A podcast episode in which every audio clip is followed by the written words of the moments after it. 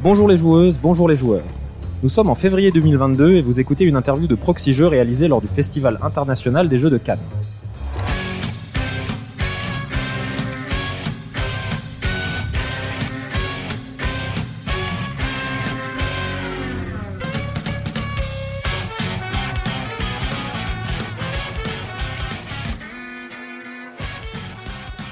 Je suis Ben OFX et je suis accompagné en ce vendredi matin de Cargo. Salut Cargo. Salut Benofix, ça va? Ça va très bien.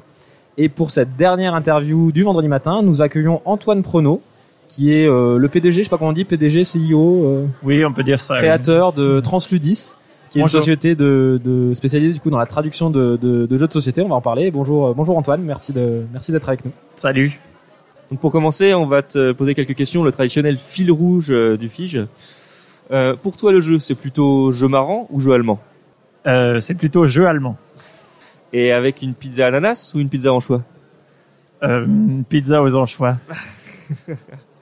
Est-ce que tu es plutôt meeple ou figurine Plutôt meeple. Et avec prise de risque ou sécurité Euh, sécurité. Asmodée ou Hachette Question piège. Euh, Joker. Il est en train de comparer les offres d'achat qu'il a reçues cette semaine. T'as, t'as l'inconvénient d'être tout seul. Généralement, quand on interviewe deux personnes, il y en a un qui dit à se modèle, l'autre achète. Ah oui. mais, euh, bon, le Joker est accepté dans ce cas. Spiel ou Asdor? As de rat. Et enfin, dernière question, Tika le Catan Tika le Catan Oh oui, oh oui. Donc euh, Antoine, comme on l'a dit, tu, tu es le créateur du coup de la société Transludit, qui est qui est spécialisée euh, dans la traduction de, de jeux de société. Euh, tu peux nous raconter un peu la genèse de, de, de, de cette société, sachant qu'avant ça, tu as quand même travaillé dans le milieu ludique. C'est pas voilà, tu as tu es passé notamment chez Days of Wonder, chez Funforge. Est-ce que tu peux nous raconter un peu ton parcours et euh, cette euh, cette transition? Pourquoi euh, pourquoi la traduction t'a paru un domaine important et comment tu as tu es arrivé à créer Transludis Alors, effectivement, oui, j'ai travaillé euh, 8 ans chez euh, Days of Wonder et un an chez Funforge. Et euh, j'occupais les, mes missions, c'était euh, localisation manager, c'est-à-dire en fait euh, gérer euh, toutes les localisations, donc toutes les versions de, des différents jeux. Pour le- concrètement, c'est par exemple faire en sorte que Aventurier du Rail sorte en la vingtaine de langues. Donc c'était beaucoup de gestion de projet et un peu de traduction. Je faisais pas les 20 langues, hein, effectivement, mais, euh, mais je Oui. faisais un peu de traduction. Donc tu gérais toutes les versions, pas que les localisations françaises en fait. Euh, voilà, toutes exactement. les- toutes les localisations à travers euh, à travers le monde. Mm, Exactement. Mais euh, tout ce qui était rédaction en anglais et en français, c'est euh, moi qui m'en occupais. Euh, pas dès le début, mais c'est euh, c'est venu avec l'expérience. Et euh, chez Funforge, c'était un peu le- les mêmes missions, donc il y avait aussi beaucoup de, de traduction et de gestion de projet. Et en fait, moi, l'idée de faire de la traduction, euh, c'est ma formation, euh, c'est mes études. En fait, moi, j'ai fait un, j'ai fait cinq ans d'études en traduction. Euh, et j'ai voulu l'appliquer à un domaine qui m'intéressait, qui me plaisait, qui était le jeu de société. C'est dans cette optique que j'avais commencé à travailler chez des of Wonder. Ça m'a parce qu'ils cherchaient un profil trilingue qui s'intéresse au jeu. Donc euh, pour un stage, donc ça, ça correspondait tout à fait à ce que je voulais faire comme stage. Et puis c'est devenu un, un emploi après, donc ça tombait bien. Tout le monde y trouvait son compte. Donc ton stage d'études euh, chez Days of Wonder. euh, Voilà, exactement. Donc du coup, trilingue, tu parles allemand, anglais et français. Et euh, donc c'est comme ça que ça que l'idée m'est venue de vraiment euh, associer à une compétence qui est celle de la traduction avec une une passion qui est le jeu de société. Donc l'idée de créer Transludis s'est imposée au fil des années parce que j'avais envie de faire plus de traduction et que travailler pour un seul éditeur ne suffisait pas puisque euh, ça limite forcément euh, la voilà. quantité de jeux, euh, le volume de jeux euh, effectivement. Donc c'est comme ça que progressivement j'ai euh, j'ai préparé le terrain en voyant si en étudiant le, la, la demande qu'il y avait et quand j'ai estimé qu'il y aurait suffisamment de demandes, euh, j'ai sauté le pas et j'ai créé la boîte en 2017. Euh, et voilà donc ça fait cinq ans qu'elle est active. qu'elle existe. Et, et du coup, le, le métier de traducteur, comment comment on y vient? C'est c'est quoi comme Enfin, il y a quoi comme spécificité euh, C'est quoi les études pour devenir traducteur en fait? Qu'est-ce qu'on apprend? Comment ça comment Alors, ça il, il existe plusieurs licences. Moi, j'ai fait une licence qui s'appelle LLCE. Euh, je ne sais pas si elle existe encore. C'est langue, littérature et civilisation étrangère. Donc, c'est une licence en trois ans, suivie d'un master en deux ans, avec euh, un, au moins un semestre euh, à l'étranger, euh, et si possible plus. Donc bah pour ça c'est des études. Enfin il faut naturellement s'intéresser aux, aux langues, et puis une certaine discipline après. euh, parce que les gens confondent beaucoup euh, interprète et traducteur. Ouais. La différence hein, c'est que traducteur c'est écrit et interprète c'est oral hein, tout simplement. Ok. Bah, c'est intéressant parce que tout le monde ne le sait peut-être peut-être pas.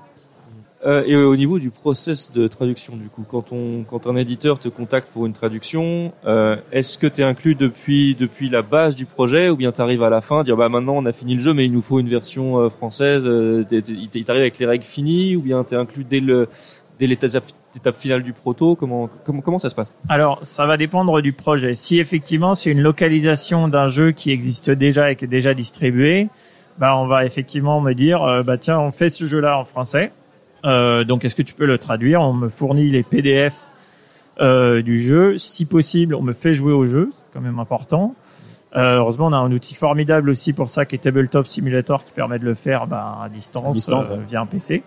Et dans ce cas, euh, dans ce cas, effectivement, je suis pas associé dès le début du projet, puisqu'en fait, il est déjà fini. euh, Enfin, la version anglaise existe déjà, et le, mat- le matériel existe déjà. Par contre, euh, il arrive euh, que la, la localisation se fasse dès le début, c'est-à-dire un jeu euh, sort en anglais et on essaye, un éditeur essaye de faire une sortie simultanée en français ou juste après. Et dans ce cas-là, effectivement, c'est, euh, c'est, euh, je suis associé dès le début du projet. En général, les règles sont quand même euh, finalisées. C'est mieux hein, au moment où on me, me contacte pour pour le faire. Disons qu'il n'y a pas d'éditeur encore qui me dit tiens bah ce jeu-là on va le faire en anglais et en français. Tiens toi après. Et donc c'est important d'être euh, d'être joueur pour réussir à traduire. Est-ce que est-ce que il y a, y a bien entendu plein de termes spécifiques. Est-ce que parfois en fonction euh, en fonction de la langue et de la façon dont est tourné, il y a des il y a des difficultés différentes qui peuvent survenir? Ou- Oui, tout à fait. Je pense que c'est indispensable en fait d'être joueur pour euh, traduire le jeu de société. Je pense que c'est pas possible ou alors très difficile de le faire sans ce sans ce background là en fait. Euh, parce qu'il s'agit pas seulement de traduire. Il faut, euh, j'ai l'habitude de dire, qu'il faut sentir le jeu. Il faut savoir euh, euh, les ouais. enjeux en fait de la mécanique et de de ce qui se passe dans le jeu finalement. Ouais, voilà, c'est ça. Donc c'est pour ça que euh, être joueur, avoir l'habitude de, du vocabulaire, des, de ce qu'on ce qu'on va dire aux joueurs pour qu'ils pour qu'ils apprécient le jeu, pour qu'ils jouent, euh, bah je, je pense que c'est une connaissance, c'est une expérience qu'il faut avoir.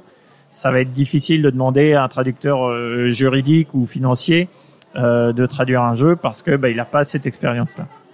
Et euh, est-ce que tu dois traduire littéralement la règle ou bien est-ce que tu as la possibilité de dire bah non mais ce paragraphe là en anglais en fait pour le traduire en français, il vaut mieux changer la complètement la structure, La structure de, de- de la règle, de cette partie d'action Parce que- parce que c'est pas traduisible, c'est c'est c'est beaucoup plus simple de l'écrire comme ça.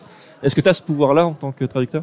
Oui, en général, toujours en accord avec l'éditeur, mais le, la mission du traducteur, c'est pas euh, de faire une traduction littéraire. Euh, Enfin, ça dépend du jeu. Un jeu très narratif, on va faire de la traduction littéraire et un peu littérale aussi. Euh, c'est de faire en sorte que le jeu soit compris. Et pour ça, ça implique parfois des reformulations, des coupes, euh, des déplacements de paragraphes, parfois s'il faut. Euh, mais ça, c'est quelque chose qu'on ne fait qu'en accord avec l'éditeur. Effectivement, il peut arriver que l'éditeur dise non, non, non, tu touches pas. Euh, la maquette c'est ça, la règle c'est ça, donc on laisse tel quel. Mais il y a des façons de l'exprimer, c'est-à-dire que même dans la rédaction elle-même, le- les Anglais, par exemple, euh, les Américains aiment bien mettre de la majuscule partout. Il y a des majuscules partout. Euh, c'est quelque chose qu'on fait moins en français parce que des majuscules partout, ça coupe la lecture. Tout bête. Et puis de manière générale, euh, selon les langues, on va pas tourner les règles de la même façon. On va pas forcément aussi présenter les mêmes éléments dans le même ordre et tout, même si on a tendance à beaucoup s'aligner sur ce que font les Américains. Euh, voilà, donc il y a des petites spécificités. Et oui, pour moi, je vois la traduction non pas comme un. Je, je tiens pas absolument à reproduire ce qui est écrit en anglais ou en allemand. Je tiens à fournir les informations aux joueurs pour qu'ils puissent jouer convenablement ce qui implique parfois des reformulations et parfois des corrections. Et ça, c'est un point important. Il arrive que euh, certains, certains joueurs constatent une différence. Aujourd'hui, c'est facile de se procurer des VO, de, de dire, ah, tiens, la VF dit pas la même chose que la VO. Tout à fait. Euh, le traducteur a dû se tromper. Et, euh, et je tiens à dire que parfois, non. Parfois, ça peut être volontaire. Parfois, c'est l'inverse. C'est-à-dire que le, il y a une erreur en VO, il y a une mauvaise formulation en VO, et le traducteur a profité, avec l'accord de l'éditeur francophone en général, de cette erreur, de, de, bah, de, de, de, de fait qu'on édite de l'édition pour corriger l'erreur. Tant qu'à faire, on va pas traduire une erreur. Donc ça c'est important. Il faut pas toujours s'appuyer sur la VO en disant euh, ah bah c'est la VF VO qui, qui prime, ouais.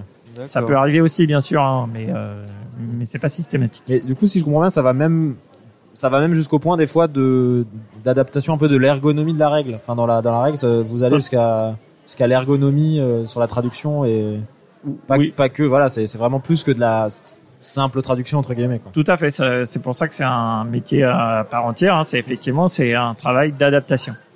Et oui, ça peut modifier des paragraphes. euh, voilà, ça, ça peut arriver. Et quelles sont les, les principales difficultés quand tu quand tu traduis un jeu?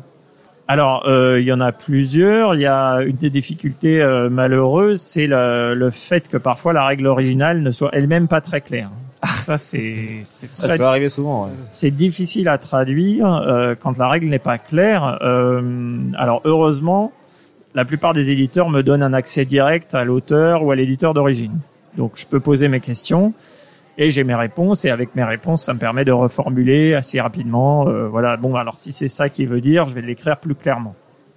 Donc ça, ça permet de, bah, de faire sauter pas mal de questions potentielles euh, qui sinon appelleraient une FAQ, euh, des choses comme ça. Ça, c'est une des difficultés. Et c'est assez récurrent. hein. Selon l'éditeur, il y a des éditeurs qui sont moins doués que d'autres pour rédiger des règles correctes. Et il y en a d'autres qui sont très disciplinés. Et c'est un vrai bonheur de travailler avec eux, mais tout le monde n'est pas comme ça. Euh, on a d'autres difficultés. Parfois, c'est le, le manque de visuel, de visualisation. C'est-à-dire que euh, c'est pas toujours possible, malheureusement, de jouer au jeu avant de le traduire. Certains éditeurs sont pressés ou n'ont pas le matériel à disposition. Euh, et donc dans ce cas-là, ben, il faut se reposer sur ce qu'on a sous les yeux, c'est-à-dire les PDF. Euh, mais parfois, on ne sait pas combien de jetons il y a disponibles. Euh, on, on se rend pas forcément compte que une fois que tant de jetons seront placés, il en restera plus qu'un. Euh, donc, euh, plutôt que dire ranger les jetons restants, il faudra dire ranger le, Le jeton, jeton. restant. Euh, ça, on le sait pas si on joue pas. Et donc, du coup, euh, euh, il faut, euh, il faut, bah, c'est une des difficultés à surmonter. euh. Alors, en jouant au jeu, même via Tabletop Simulator, c'est quand même, c'est quand même quelque chose qu'on peut contourner facilement. C'est l'idéal. Euh, J'imagine qu'il y a un travail de recherche un peu aussi euh, parce que selon les thématiques abordées dans les jeux et les jeux qui ont une, une thématique qui peuvent être forts sur certains jeux, euh, j'imagine que voilà, tu n'es pas expert de tous les domaines, donc il y a, y aussi un, un- un gros travail de recherche pour euh, pour pour arriver à la traduction euh, idéale. Oui, tout à fait. Et c'est ce qui rend aussi ce métier intéressant. C'est-à-dire que euh, moi, j'aime beaucoup avoir un jeu. Alors moi, j'aime beaucoup l'histoire de manière générale. Donc un jeu à caractère historique euh, qui va faire faire des recherches euh, dans ce domaine-là, dans tel ou tel domaine. Ben, c'est très intéressant parce qu'on va déjà on apprend plein de choses et euh, et on les transmet. Et donc euh, on peut mettre une petite note historique euh, ou alors, alors des jeux euh, un peu scientifiques où euh, bah, c'est pareil, on va devoir aller rechercher comment dire tel, comment se dit exactement tel mot, tel, et, et ça force à faire des recherches qui effectivement vont prendre du temps. Euh, et une bonne traduction, effectivement, appelle en général une bonne recherche. Donc, il faut prendre le temps de se dire, euh, de se plonger un peu dans le jeu pour aller chercher les, le vocabulaire, le lexique euh, nécessaire. Tu, tu peux nous, nous citer quelques jeux sur lesquels tu as travaillé, et notamment des jeux où bah, ce travail de recherche a été euh, Ben, intéressant euh, pour toi? là, immédiatement, je pense à Ark Nova qui Ouais. euh, vient de, qui va sortie, euh, sortir. qui voilà, arrive, chez- ouais. chez, euh, chez Super Meeple. Donc ça, c'est un jeu avec énormément de textes et euh, qui traite euh, donc du, du, du thème des zoos. Donc il y a beaucoup de vocabulaire spécifique à aller chercher, euh, euh, même sur les noms des animaux et tout. euh, c'est quand même assez précis. On peut pas, c'est des choses qu'on peut pas inventer. Donc il faut aller chercher euh, animal par animal comment bah, comment on appelle cet animal là pour pouvoir le retranscrire dans le jeu. Après, récemment, quand il y a des jeux, j'avais travaillé sur le jeu euh, Nemesis, qui est sorti chez Funforge il y a quelques années, je sais plus, enfin, peu importe. Euh, là, c'est pas de la recherche scientifique, mais ça va être de la recherche thématique, c'est-à-dire qu'on va aller chercher dans des films comme euh, Alien, euh, qui est une- toute la science-fiction. voilà, et donc là, on va aller chercher du vocabulaire un peu spécifique, euh, voire des références culturelles, parce qu'il arrive dans les jeux euh, qu'il y ait des références culturelles un peu cachées, donc il faut les connaître pour les identifier et les traduire correctement. Et ça, ça s'adapte d'un pays à l'autre aussi. Ouais, parce qu'en fonction des pays, euh, s'ils font référence à une émission de télé assez connue, euh, c'est dans un party game qui est dans un pays et pas forcément. euh, Alors oui, notamment pour les party games, c'est effectivement des des euh, euh, des. J'ai traduit récemment un jeu dont le nom m'échappe avec des questions, euh, des questions de culture euh, générale. Enfin, euh, c'est un jeu où il faut euh, miser sur la. Ah oui, ça s'appelle Snakes. Ça sera chez Gigamic. Et euh, c'est un jeu où en fait il y a des joueurs infiltrés qui connaissent la, bo- la bonne réponse à- la question posée, mais qui cherchent à induire les autres joueurs en erreur. Donc là, sur ce genre de, jeu, on a des questions euh, très spécifiques, par exemple au marché américain, euh, ce qui fait que dans le travail de traduction, finalement, il y a une vingtaine de questions qui ont été réadaptées et que j'ai été chercher. J'ai été chercher des questions un peu euh, plus soit générales, soit ciblées au marché français. Parce que ça, ça, ça, ça rejoint presque un travail d'édition finalement, ces adaptations carrément, de. Oui, oui, c'est effectivement, c'est pour ça que la traduction dans le milieu du jeu est quelque chose de particulier et je pense que mon passé d'éditeur, enfin de, de, des Offender et Funforge me sert pour ça parce que c'est déjà quelque chose que je faisais à l'époque. Euh, effectivement, c'est pas de la pure traduction, c'est de l'adaptation. C'est comme un, mais ça fait partie du, du métier de traducteur. Hein. Euh, Si vous regardez, par exemple, un exemple que j'aime bien prendre, c'est les chansons de Disney. Vous Ouais. écoutez une chanson Disney en anglais et en français, pas les mêmes paroles. ouais. ou en, en russe ou ce que vous voulez, euh, la, la, la, le- la chanson est adaptée culturellement. C'est-à-dire que c'est pas juste une traduction, c'est une réécriture, c'est une re-rédaction.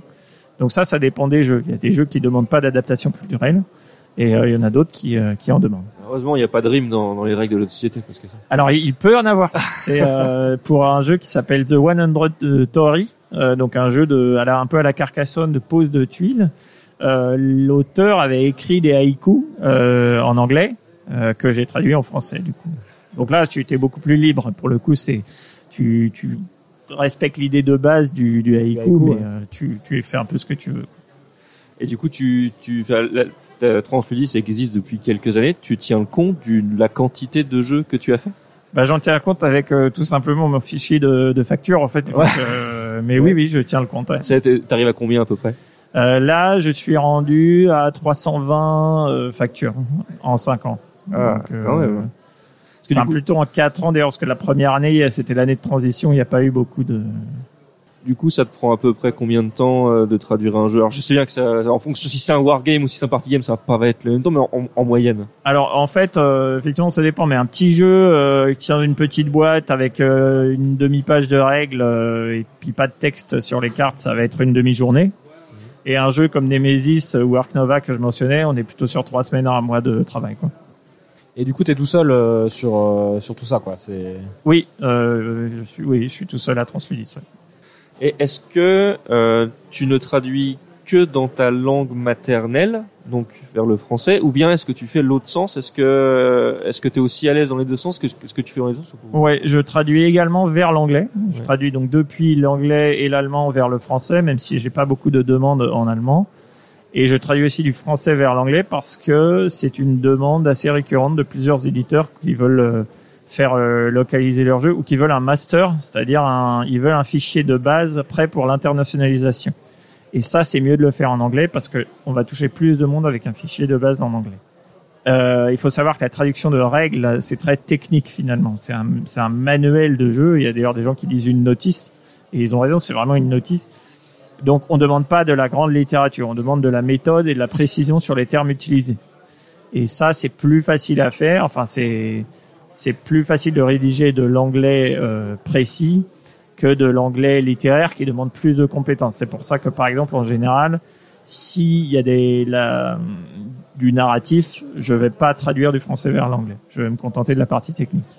ok. Et euh, du coup, tu travailles avec euh, tous les éditeurs. Enfin, c'est c'est t'es- t'es- en tout cas, euh, tous les éditeurs peuvent te contacter euh, Oui. s'ils ont des besoins de traduction. euh. Oui, oui, tout à fait. Moi, je travaille. euh, en fait, c'est aussi pour ça que je viens sur ce genre de salon, c'est que ça me permet bah, de rencontrer les gens avec qui je travaille, parce que c'est plus sympa que d'échanger par email. Quoi, c'est bien de voir les, des visages et de contacter d'autres éditeurs si, et de sonder un peu les besoins de- du marché. Du coup, maintenant que tu es en place depuis 5 ans, ça, ça vient assez naturellement ou tu dois encore démarcher pas mal pour euh, présenter ce que tu fais, présenter euh, l'intérêt de ce que tu fais, etc. Alors c'est euh, c'est beaucoup plus facile maintenant qu'il y a trois ou quatre ans parce que euh, bah, j'ai une carte de visite. En fait, tous c'est les jeux que je traduis. Donc euh, les gens commencent. Ça prend. Il y a une certaine inertie en fait, mais souvent les gens savent que j'ai traduit tel ou tel jeu ou ont déjà travaillé avec moi. Donc euh, ils connaissent le, le, travail que je fais.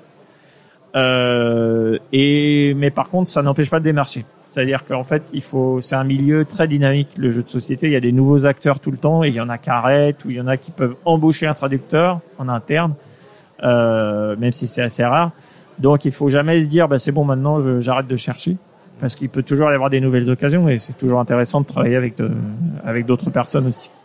En plus, je pense, que tu, accordes une, forte importance à la reconnaissance. Moi, j'ai pu constater en préparant l'interview que j'avais beaucoup de boîtes de jeux où il y a ton nom qui était écrit, qui était crédité dans les règles le nom du traducteur avec le nom de la société Transludis. Ouais.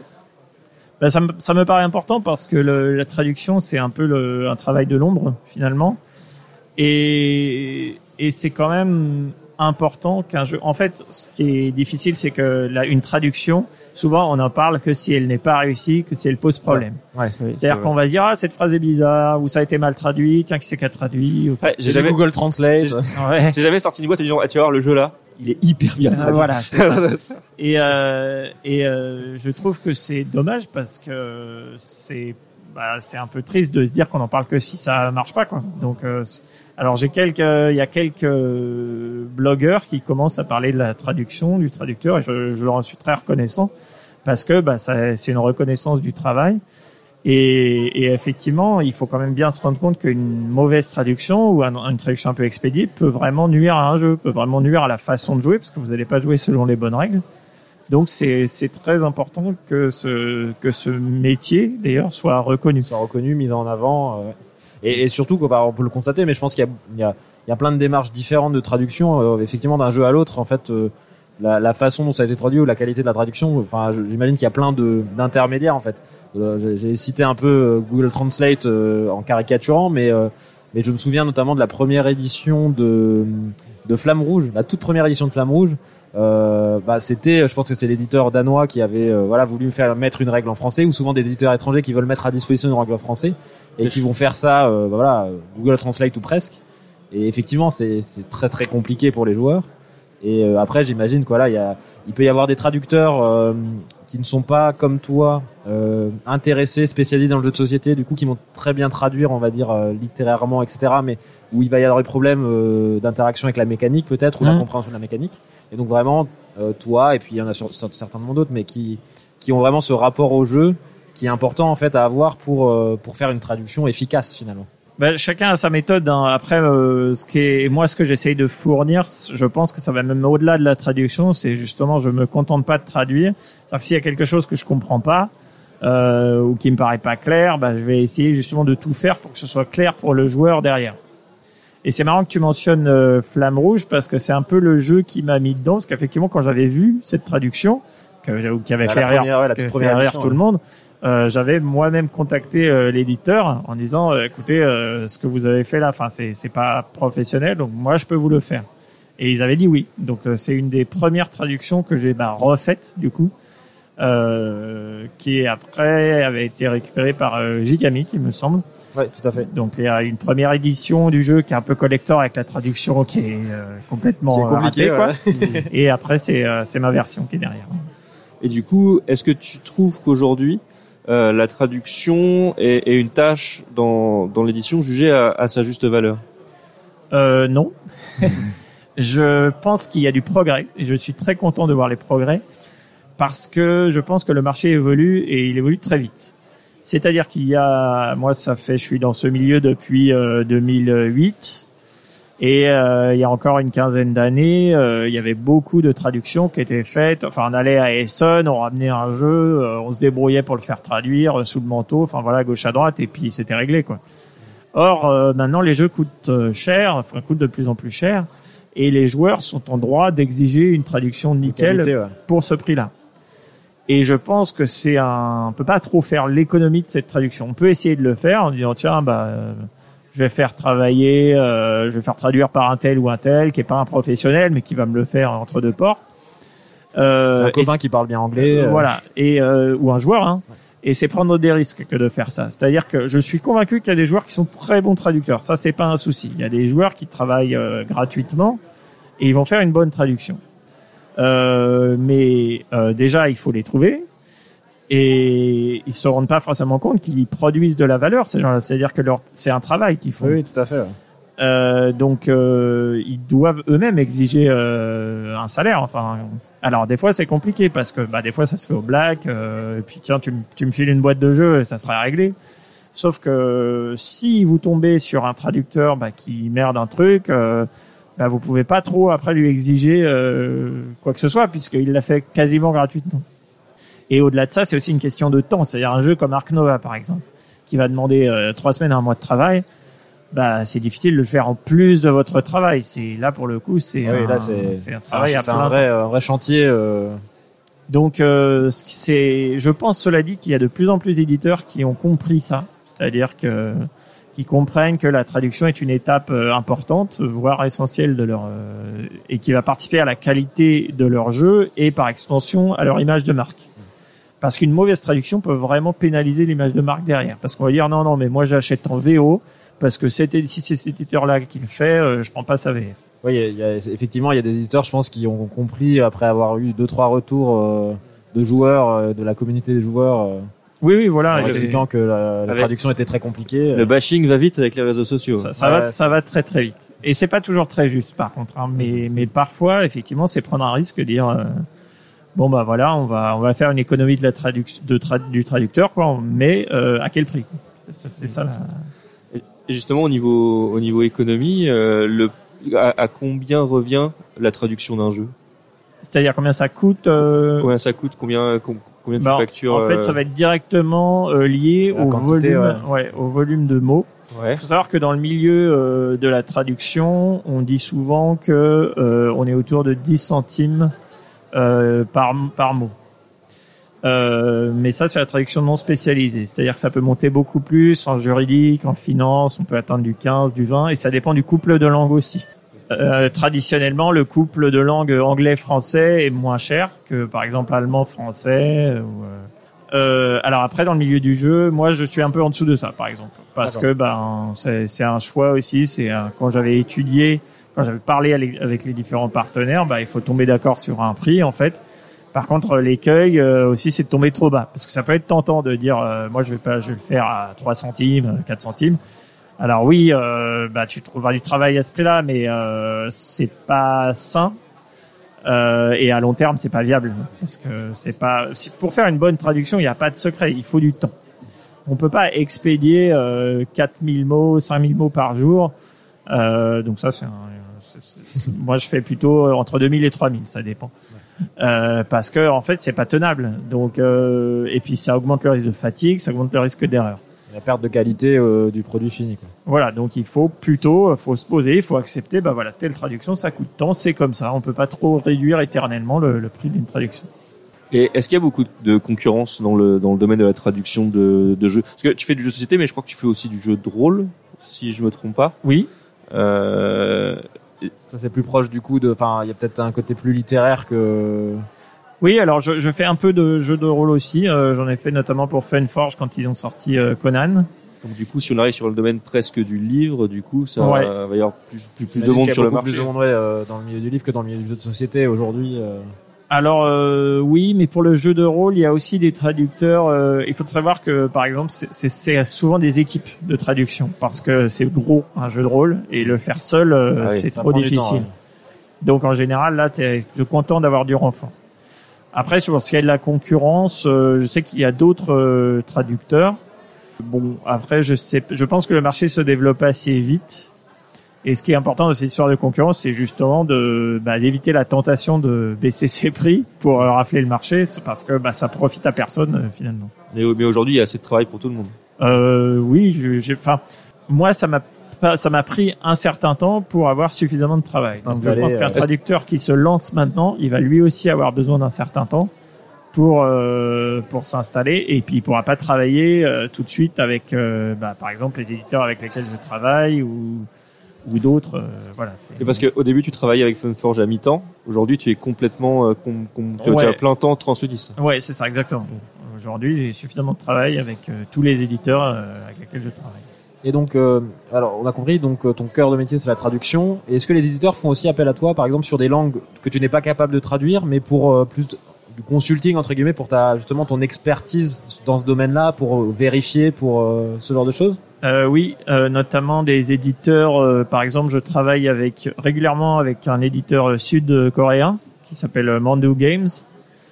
Euh, il m'arrive aussi de travailler avec des éditeurs euh, russes euh, qui rédigent des règles comme ils peuvent, dans un anglais comme ils peuvent, et qui me demandent après de les reprendre, de les recadrer et d'en faire quelque chose d'exploitable pour faire un master dont je parlais tout à l'heure, donc une version anglaise qui pourrait servir de base à toutes les traductions.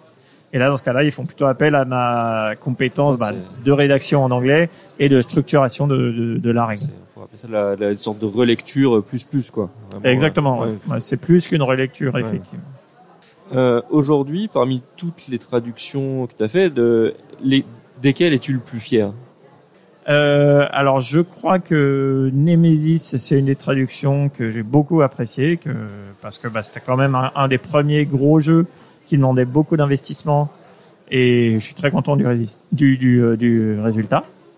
Et euh, bah, en fait, je vais pas être très original, hein, mais je pense que Ark Nova, c'est effectivement une traduction dont je suis euh, fier aussi, parce que, bah, pareil, il y avait, en fait, gros il y avait bébé. beaucoup de travail. Voilà, il y avait beaucoup de travail. Il est très bien accueilli. Donc ça, ça fait toujours plaisir pour un pour un auteur. J'imagine que c'est déjà euh, très gratifiant. Mais euh, pour un traducteur, bah, tu te dis aussi, bon bah ouais, les gens jouent et apprécient le jeu. Alors je suis pas l'auteur du jeu, hein, je vais pas m'attribuer tous les mérites de son succès, mais tu y participes un petit peu quand même. Donc, Clairement. Eh bien, on, on arrive vers la fin de cette interview. On va peut-être euh, finir avec une note euh, un petit peu plus grave, mais euh, il y a quelques mois, tu as tu as relayé, ou il y a quelques semaines, relayé Oui. sur Twitter, notamment la parole de Alexandre Nievski, qui est l'auteur de Mysterium, Detective Club, etc.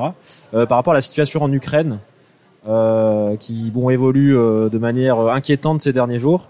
Euh, est-ce que est-ce que tu as des nouvelles un peu? Tu, tu sais comment comment ça se passe pour lui et quelle, enfin, quelle est la situation un peu euh, Alors avec euh, Alexandre, en fait, on, on s'est connus en travaillant justement sur euh, Detective Club, Ouais. euh, bah, par ce même travail de restructuration dont j'ai parlé à l'instant.